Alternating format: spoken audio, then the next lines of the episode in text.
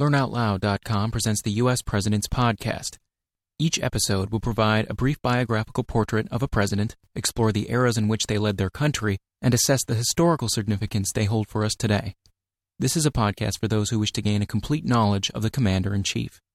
For a complete listing of our educational podcasts, including links to subscribe, please visit our website at www.learnoutloud.com/podcast.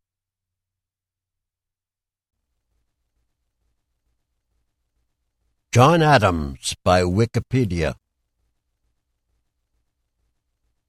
John Adams, Jr., born October 30th, 1735, died July 4th, 1826, was the second President of the United States from 1797 to 1801. He also served as America's first Vice President from 1789 to 1797 he was defeated for re-election in the Revolution of 1800 by Thomas Jefferson. Adams was also the first president to reside in the newly built White House in Washington, D.C., which was completed in 1800. Adams, a sponsor of the American Revolution in Massachusetts, was a driving force for independence in 1776. He represented the Continental Congress in Europe he was a major negotiator of the eventual peace treaty with Great Britain and chiefly responsible for obtaining the loans from the Amsterdam money market necessary for the conduct of the revolution. His prestige secured his two elections as Washington's vice president and his election to succeed him. As president, he was frustrated by battles inside his own Federalist Party against a faction led by Alexander Hamilton but he broke with them to avert a major conflict with France in 1798 during the Quasi War crisis. John Adams was the oldest of three brothers, born on October 30th, 1735, in Braintree, Massachusetts, to John and Susanna Boylston Adams. The location of Adams' birth became part of Quincy, Massachusetts in 1792. His father, a farmer and a deacon, also named John, was a fourth generation descendant of Henry Adams, who immigrated from Barton St. David, Somerset, England, to Massachusetts Bay Colony in about 1636. His mother, Susanna Boylston Adams, was a descendant of one of the colony's most vigorous and successful families, the Boylstons of Brookline. Young John Adams went to Harvard College at age 16.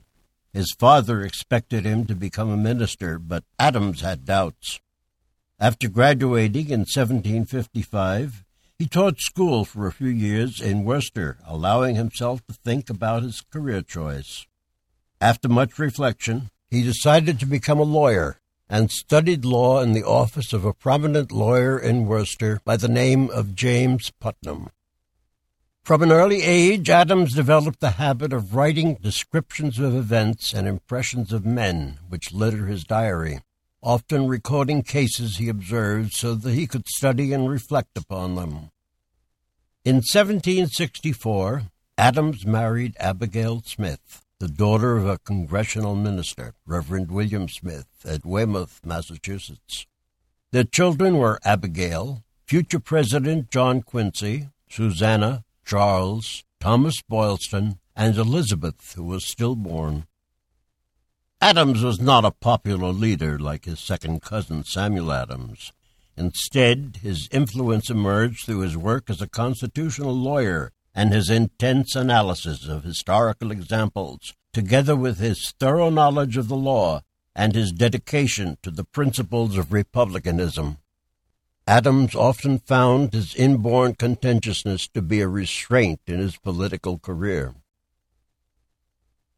Politics Opponent of Stamp Act 1765 Adams first rose to prominence as an opponent of the Stamp Act of 1765.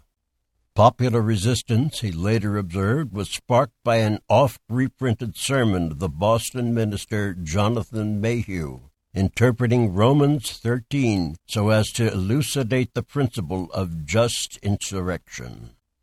In 1765, Adams drafted the instructions which were sent by the inhabitants of Braintree to its representatives in the Massachusetts legislature, and which served as a model for other towns to draw up instructions to their representatives. In August 1765, he anonymously contributed four notable articles to the Boston Gazette, republished in the London Chronicle in 1768 as True Sentiments of America.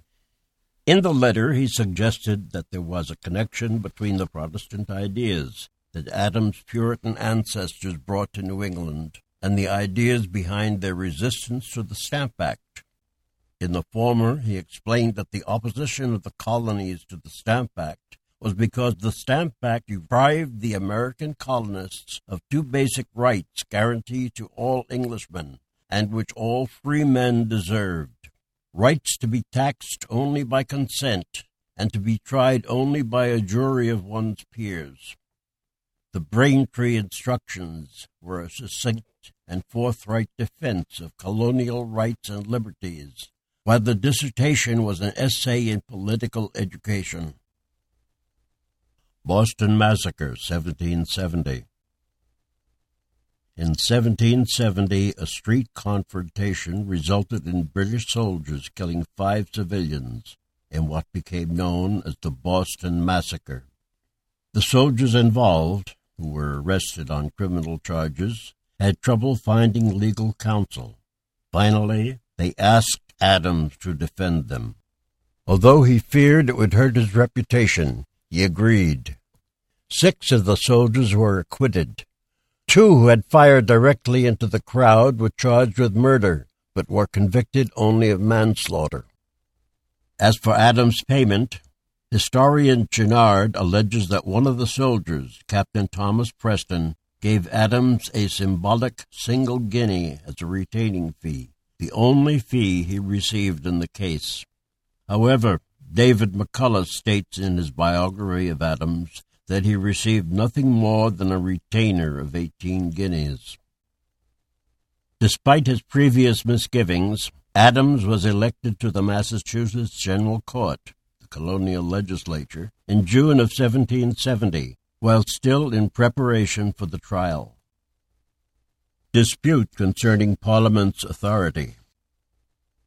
In 1772, Massachusetts Governor Thomas Hutchinson announced that he and his judges would no longer need their salaries paid by the Massachusetts legislature because the Crown would henceforth assume payment drawn from customs revenues. Boston radicals protested and asked Adams to explain their objections.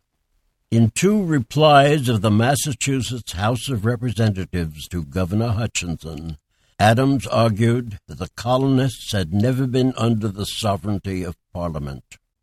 Their original charter was with the person of the king, and their allegiance was only to him.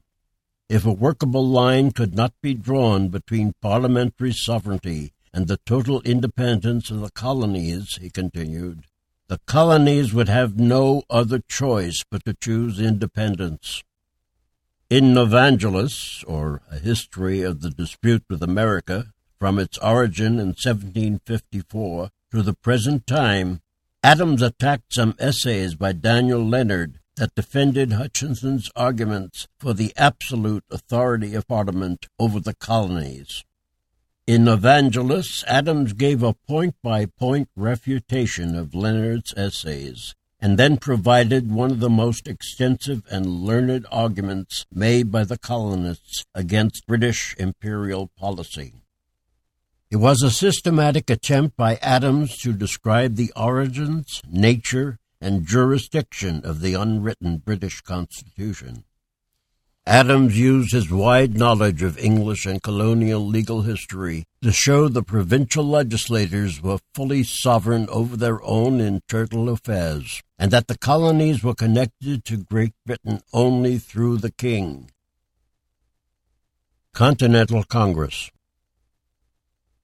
Massachusetts sent Adams to the First and Second Continental Congresses in 1774 and from 1775 to 1778. In June 1775, with a view of promoting the union of the colonies, he nominated George Washington of Virginia as commander in chief of the army then assembled around Boston. His influence in Congress was great, and almost from the beginning he sought permanent separation from Britain. On May 15, 1776, the Continental Congress, in response to escalating hostilities which had commenced thirteen months earlier at the battles of Lexington and Concord, urged that the colonies begin constructing their own constitutions, a precursor to becoming independent states.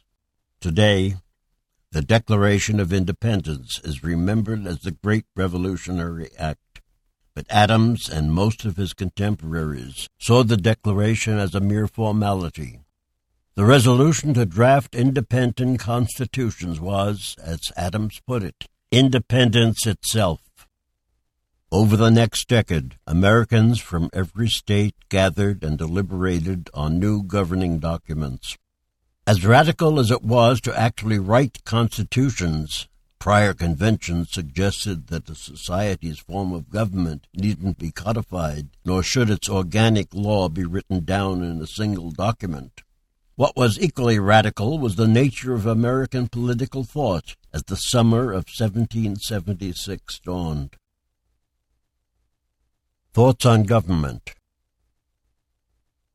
at that time, several congressmen turned to Adams for advice about framing new governments. Adams, tired of repeating the same thing, and published the pamphlet Thoughts on Government, which was subsequently influential in writing many state constitutions. Many historians argue that Thoughts on Government should be read as an articulation of the classical theory of mixed government. Adams contended that social classes exist in every political society, and that a good government must accept that reality. Using the tools of republicanism in the United States, the Patriots believed it was corrupt and nefarious aristocrats in the English Parliament and stationed in America who were guilty of the British assault on American liberty. Unlike others, Adams thought that the definition of a republic had to do with its ends rather than its means. He wrote in Thoughts on Government There is no good government but what is republican, that the only valuable part of the British Constitution is so because the very definition of a republic is an empire of laws and not of men. Thoughts on Government defended bicameralism for a single assembly is liable to all the vices, follies, and frailties of an individual. He also suggested that the executive should be independent. Thoughts on government was enormously influential and was referenced as an authority in every state constitution writing hall. Declaration of Independence On June 7, 1776, Adams seconded the resolution introduced by Richard Henry Lee that these colonies are and of a right ought to be free and independent states, acting as a champion of these resolutions before the Congress until their adoption on July 2, 1776. He was appointed on a committee with Thomas Jefferson, Benjamin Franklin, Robert R. Livingston and Roger Sherman to draft a Declaration of Independence. Although that document was largely drafted by Jefferson, Adams occupied the foremost place in the debate on its adoption. Many years later, Jefferson hailed Adams as the colossus of that Congress, the great pillar of support to the Declaration of Independence, and its ablest advocate and champion on the floor of the House. In 1777, Adams resigned his seat on the Massachusetts Superior Court to serve as the head of Board of War and Ordnance, as well as many other important committees. Congress twice dispatched Adams to represent the fledgling Union in Europe, first in 1777 and again in 1779. Accompanied by his oldest son, Adams sailed for France aboard the Continental Navy frigate Boston on February 15, 1778.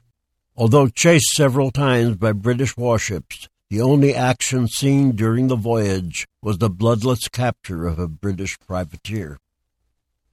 His first stay in Europe between April 1, 1778 and June 17, 1779 was largely unproductive, and he returned to his home in Braintree in early August 1779.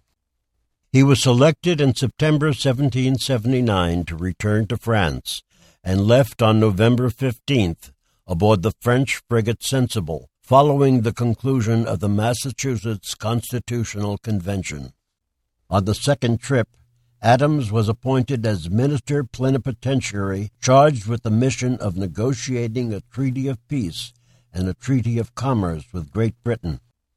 The French government, however, did not approve of Adams' appointment, and subsequently Benjamin Franklin, Thomas Jefferson, John Jay, and Henry Laurens were appointed to cooperate with Adams. In the event, Jay, Adams, and Franklin played the major part of the negotiations. Overruling Franklin, Jay and Adams decided not to consult with France. Instead, they dealt directly with the British commissioners. The American negotiators were able to secure a favorable treaty, which gave Americans ownership of all lands east of the Mississippi, except Florida, which was transferred to Spain as its reward. The treaty was signed on November 30th, 1782. After these negotiations began, Adams had spent some time as the ambassador in the Netherlands, then the only other well functioning republic in the world. In October 1782, he negotiated with the Dutch a treaty of amity and commerce, the first such treaty between the United States and a foreign power following the 1778 treaty with France. The house that Adams purchased during this stay in the Netherlands became the first American embassy on foreign soil anywhere in the world. In 1785, John Adams was appointed the first American minister to the court of St. James, ambassador to Great Britain. When he was presented to his former sovereign, George III, the king intimated that he was aware of Adams' lack of confidence in the French government. Adams admitted this, stating, I must avow to your majesty that I have no attachment but to my own country. Queen Elizabeth II of Great Britain referred to this episode in July 7, 1976, at the White House. She said, John Adams, America's first ambassador, said to my ancestor, King George III, that it was his desire to help with the restoration of the old good nature and the old good humor between our peoples. That restoration has long been made and the links of language, tradition, and personal contact have maintained it. Adams returned to the United States in 1788 to continue his domestic political life. Constitutional Ideas Massachusetts' new constitution, ratified in 1780 and written largely by Adams himself, structured its government mostly on his views of politics and society. It was the first constitution written by a special committee and ratified by the people. Vice Presidency While Washington was the unanimous choice for president, Adams came in second in the Electoral College and became vice president in the presidential election of 1789. He played a minor role in the politics of the early 1790s and was reelected in 1792. Washington never asked Adams for input on policy and legal issues during his tenure as vice president. Adams' main task while in office was presiding over the Senate. Subsequent vice presidents were also generally not powerful or significant members of their presidential administrations until after the Second World War. In the first year of Washington's administration, Adams became deeply involved in a month long Senate controversy over what the official title of the president would be. Adams favored grandiose titles such as His Majesty the President or His High Mightiness over the simple President of the United States, which eventually won the debate. The pomposity of his stance, along with his being overweight, led to Adams earning the nickname His Rotundity. As President of the Senate, Adams cast 29 tie breaking votes, a record that only John C. Calhoun came close to tying with 28. His votes protected the president's sole authority over the removal of appointees and influenced the location of the national capital. On at least one occasion, he persuaded senators to vote against legislation that he opposed, and he frequently lectured the Senate on procedural and policy matters. Adams' political views and his active role in the Senate made him a natural target for critics of the Washington administration. Toward the end of his first term, as a result of a threatened resolution that would have silenced him except for procedural and policy matters, he began to exercise more restraint. When the two political parties formed, he joined the Federalist Party, but never got on well with its leader, Alexander Hamilton. Because of Adams' seniority and the need for a Northern president, he was elected as the Federalist nominee for president in 1796 over Thomas Jefferson, the leader of the opposition Democratic Republican Party. His success was due to peace and prosperity. Washington and Hamilton had averted war with Britain with the Jay Treaty of 1795. Adams' two terms as vice president were frustrating experiences for a man of his vigor, intellect, and vanity, he complained to his wife Abigail, My country has in its wisdom contrived for me the most insignificant office that ever the invention of man contrived or his imagination conceived.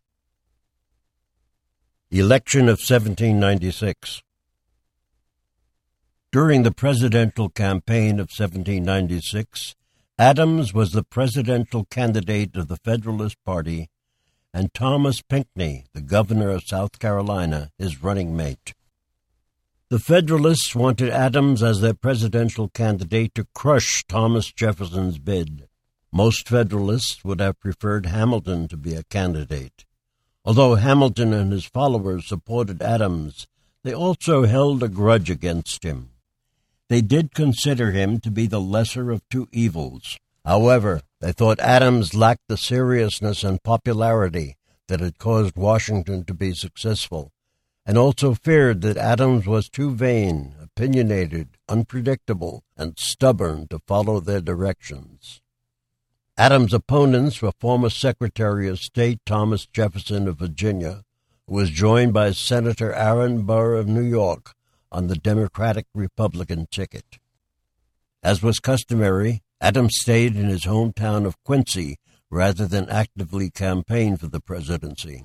He wanted to stay out of what he called the silly and wicked game. His party, however, campaigned for him, while the Republicans campaigned for Jefferson. It was expected that Adams would dominate the votes in New England, while Jefferson was expected to win in the southern states. In the end, Adams won the election by a narrow margin of 71 electoral votes to 68 for Jefferson, who became the vice president. Presidency 1797 to 1801. When Adams entered office, he realized that he needed to protect Washington's policy of staying out of the French and British War. Because the French helped secure American independence from Britain, they had greater popularity with America. After the Jay Treaty, the French became angry and began seizing American merchant ships that were trading with the British. Adams sent a commission to negotiate an understanding with France. However, Adams urged the Congress to augment the Navy and Army in case of diplomatic failure. Domestic policies. As president, Adams followed Washington's lead in making the presidency the example of Republican values and stressing civic virtue. He was never implicated in any scandal. Some historians consider his worst mistake to be keeping the old cabinet, which was controlled by Hamilton, instead of installing his own people, confirming Adams' own admission that he was a poor politician because he was unpracticed in intrigues for power. Yet there are those historians who feel that Adams' retention of Washington's cabinet was a statesmanlike step to soothe worries about an orderly succession. As Adams himself explained, I had then no particular object of any of them. That would soon change. Adams' combative spirit did not always lend itself to presidential decorum, as Adams himself admitted in his old age. As president, I refused to suffer in silence. I sighed, sobbed, and groaned, and sometimes screeched and screamed. And I must confess to my shame and sorrow that I sometimes swore. Adams' four years as president, from 1797 to 1801, were marked by intense disputes over foreign policy. Britain and France were at war. Adams and the Federalists favored Britain, while Jefferson and the Democratic Republicans favored France. An undeclared naval war between the U.S. and France, called the Quasi War, broke out in 1798. The humiliation of the XYZ affair, in which the French demanded huge bribes before any discussion could begin, led to serious threats of full scale war with France and embarrassed the Jeffersonians, who were friends to France. The Federalists built up the army under George Washington and Alexander Hamilton, built warships such as the USS Constitution, and raised taxes. They cracked down on political immigrants and domestic opponents with the Alien and Sedition Acts, which were signed by Adams in 1798. These acts were composed of four separate and distinct units. The Naturalization Act, passed on June 18th, the Alien Act, passed on June 24th, the Alien Enemies Act, passed on July 6th, the Sedition Act, passed on July 14th. These four acts were brought about to suppress Republican opposition. The Naturalization Act doubled the period required to naturalize the foreign born to American citizenship to 14 years. Since most immigrants voted Republican, they thought by initiating this act it would decrease the proportion of people who voted Republican. The Alien Friends Act and the Alien Enemies Act allowed the president to deport any foreigner he thought was dangerous to the country. The Sedition Act criminalized anyone who publicly criticized the federal government. Adams had not designed or promoted any of these acts, but he did sign them into law. Those acts and the high profile prosecution of a number of newspaper editors and one congressman by the Federalists became highly controversial. Some historians have noted that the Alien and Sedition Acts were relatively rarely enforced, as only ten convictions under the Sedition Act have been identified, and as Adams never signed a deportation order, and that the furor over the Alien and Sedition Acts was mainly stirred up by the Democratic Republicans. However, other historians emphasize that the acts were highly controversial from the outset, resulting in many aliens leaving the country voluntarily, and created an atmosphere where opposing the Federalists, even on the floor of Congress, could and did result in prosecution. The election of 1800 became a bitter and volatile battle, with each side expressing extraordinary fear of the other party and its policies. The deep division in the Federalist Party came on the Army issue. Adams was forced to name Washington as commander of the new army, and Washington demanded that Hamilton be given the second position. Adams reluctantly gave in. Major General Hamilton virtually took control of the War Department. The rift between Adams and the High Federalists grew wider. The High Federalists refused to consult Adams over the key legislation of 1798. They changed the defense measures which he had called for, demanded that Hamilton control the army, and refused to recognize the necessity of giving key Democratic Republicans like Aaron Burr senior positions in the Army, which Adams wanted to do in order to gain some Democratic Republican support. By building a large standing army, the High Federalists raised popular alarms and played into the hands of the Democratic Republicans. They also alienated Adams and his large personal following. They short sightedly viewed the Federalist Party as their own tool and ignored the need to pull together the entire nation in the face of war with France. For long stretches, Adams withdrew to his home in Massachusetts. In February 1799, Adams sunned the country by sending diplomat William Vans Murray on a peace mission to France. Napoleon, realizing the animosity of the United States was doing no good, signaled his readiness for friendly relations. The Treaty of Alliance of 1778 was superseded, and the United States could now be free of foreign entanglements, as Washington advised in his own farewell letter. Adams avoided war, but deeply split his own party in the process. He brought in John Marshall as Secretary of State and demobilized the emergency army.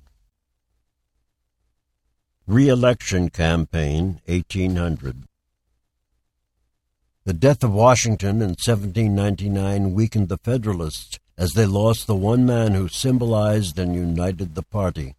In the presidential election of 1800, Adams and his running mate, Charles Cotesworth Pinckney, went against the Republican duo of Jefferson and Burr.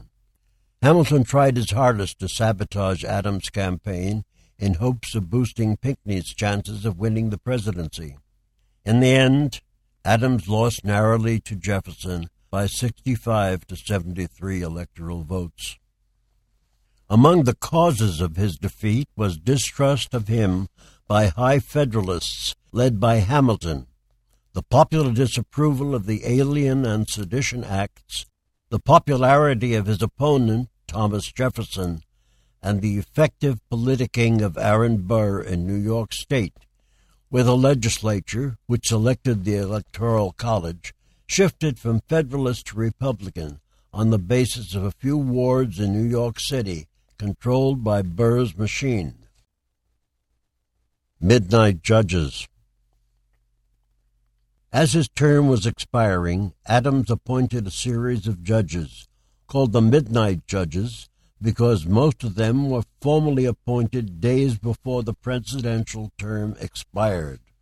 Most of the judges were eventually unseated when the Jeffersonians abolished their offices, but John Marshall remained, and his long tenure as Chief Justice of the United States represents the most lasting influence of the Federalists, as Marshall refashioned the Constitution into a nationalizing force and established the judicial branch as the equal of the executive and legislative branches.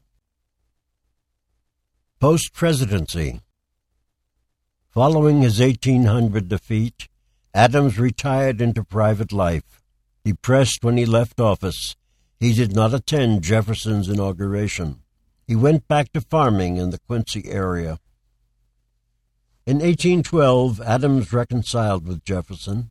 Their mutual friend, Benjamin Rush, who had been corresponding with both, encouraged Adams to reach out to Jefferson.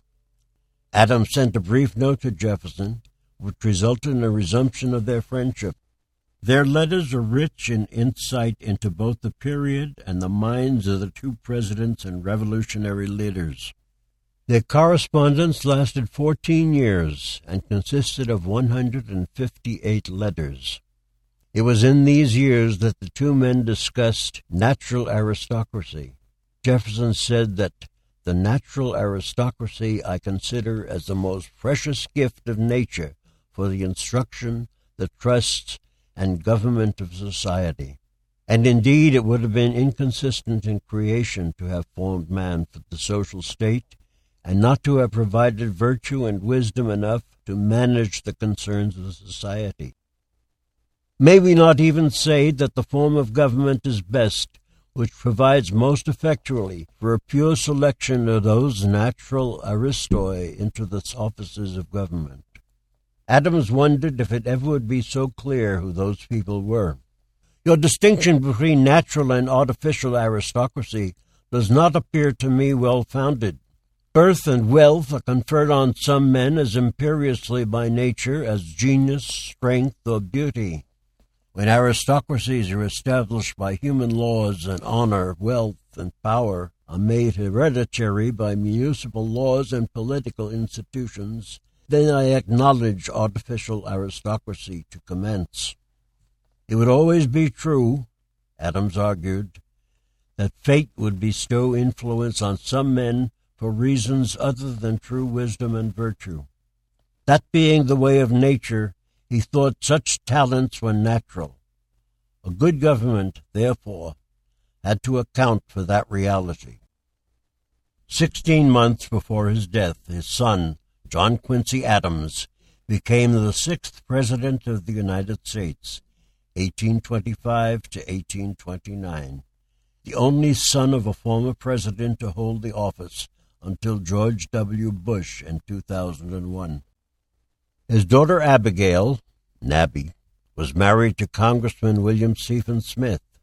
She died of cancer in 1813. His son Charles died as an alcoholic in 1800. Abigail, his wife, died of typhoid on October 28, 1818. His son Thomas and his family lived with Adams and Louisa Smith Abigail's niece by her brother William, to the end of Adam's life. Death. On July 4th, 1826, the 50th anniversary of the adoption of the Declaration of Independence, Adams died at his home in Quincy. His last words are often quoted as Thomas Jefferson survives. Only the words Thomas Jefferson were clearly intelligible. However, Adams was unaware that Jefferson, his compatriot in their quest for independence, then great political rival, then later friend and correspondent, had died a few hours earlier on the very same day. His crypt lies at United First Parish Church, also known as the Church of the Presidents, in Quincy. Until his record was broken by Ronald Reagan in 2001, he was the nation's longest living president, 90 years, 247 days, maintaining that record for 175 years. The record is currently held by former President Gerald Ford, who served less than one term and who died December 26, 2006, at 93 years, 165 days. John Adams remains the longest lived person ever elected to both of the highest offices in the United States. Religious views Adams was raised a Congregationalist, becoming a Unitarian at a time when most of the Congregational churches around Boston were turning to Unitarianism. Everett argues that Adams was not a deist, but he used deistic terms in his speeches and writing. He believed in the essential goodness of the creation, but did not believe in the divinity of Christ or that God intervened in the affairs of individuals. Although not anti clerical, he advocated the separation of church and state. He also believed that regular church service was beneficial to man's moral sense. Everett concludes that Adams strove for a religion based on a common sense sort of reasonableness and maintained that religion must change and evolve toward perfection. Adams often railed against what he saw as overclaiming of authority by the Catholic Church. In 1796, Adams denounced the deism of political opponent Thomas Paine, saying, the Christian religion is above all the religions that ever prevailed or existed in ancient or modern times, the religion of wisdom, virtue, equity, and humanity. Let the blackguard Paine say what he will. The Unitarian Universalist Historical Society shed some light on Adams' religious beliefs. They point out that Adams was clearly no atheist by quoting from his letter to Benjamin Rush, an early promoter of Universalist thought. I have attended public worship in all countries and with all sects, and believe them all much better than no religion, though I have not thought myself obliged to believe all I heard. The Society also relates how Rush reconciled Adams to his former friend Thomas Jefferson in 1812 after many bitter political battles. This resulted in correspondence between Adams and Jefferson about many topics, including philosophy and religion. In one of these communications, Adams told Jefferson, The Ten Commandments and the Sermon on the Mount contain my religion. In another letter, Adams reveals his sincere devotion to God. My adoration of the author of the universe is too profound and too sincere. The love of God and his creation, delight, joy, triumph, exaltation in my own existence, though but an atom, a molecule organique in the universe, are my religion. He continues by revealing his universalist sympathies, rejection of orthodox Christian dogma, and his personal belief that he was a true Christian for not accepting such dogma. Howl, snarl, bite, ye Calvinistic, you Athanasian divines, if you will. Ye will say, I am no Christian. I say, ye are no Christians, and there the account is balanced. Yet I believe all the honest men among you are Christians in my sense of the word. The Society also demonstrates that Adams rejected Orthodox Christian doctrines of the Trinity, predestination, yet equated human understanding and the human conscience to celestial communication of personal revelation from God. It is also shown that Adams held a strong conviction in life after death or otherwise, as he explained, you might be ashamed of your Maker.